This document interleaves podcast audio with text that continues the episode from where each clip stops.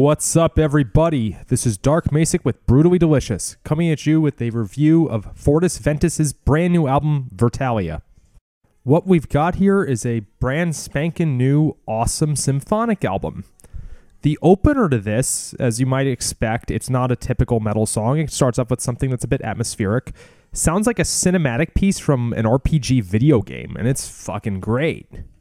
After that, there's a point when the double bass drumming kicks in, and it's fucking great. It's total Kamelot style, female vocals, but still, uh, total burner. Love it. There are two primary styles on them. One of them is what I just described, you know, your Kamelot style rocker. The other one is more like a Kamelot ballad, but also with hints of Nightwish and Seven Spires. Fairly somber and sentimental. Not terribly energetic, but I think with this vocal delivery it works. Jumping into some other songs, the title track. There's definitely a good bit of meaning here, and I think it's a very well written song. I don't know whether this is a concept album or not, but I wish it were sequenced a little differently. It comes right after Birth of Sadness, which is a little similar in style and the feelings it evokes, so it is a little bit repetitive in that context. I wish they'd switch it up a bit. The song Cave of Glass, I thought this one was great. There's some real Nightwish vibes in the melodies. With this band, I'm definitely noting that their fast burner songs are, I think, a lot cooler than their more somber ones. It's a little unusual for this style of music. One bit of criticism I might add is that there is some repetitiveness here.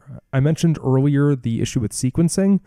Um, towards the end of the album, you get more of those, you know, double bass fast metal songs, but songs three through seven or so, I'm not sure exactly, are all more of that somber, somber type. A couple months ago, I saw the band Journey live, and it was definitely a great performance. I love Journey, but they played seven fucking ballads in a row.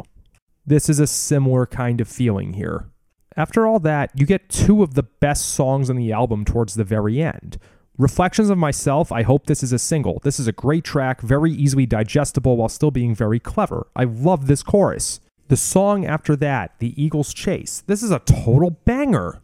It's really cool. It's got more of that double bass stuff. It's an anthemic. Oh man, I love this one. Not to make too fine a point of it, but I am wondering why two of the best songs were second and third to last on the album.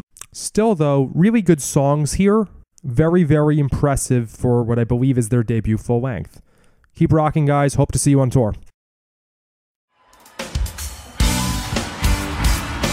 Hello, everybody. I'm Bruce. And I'm Nolan, and this is the Corner of Grey Street podcast.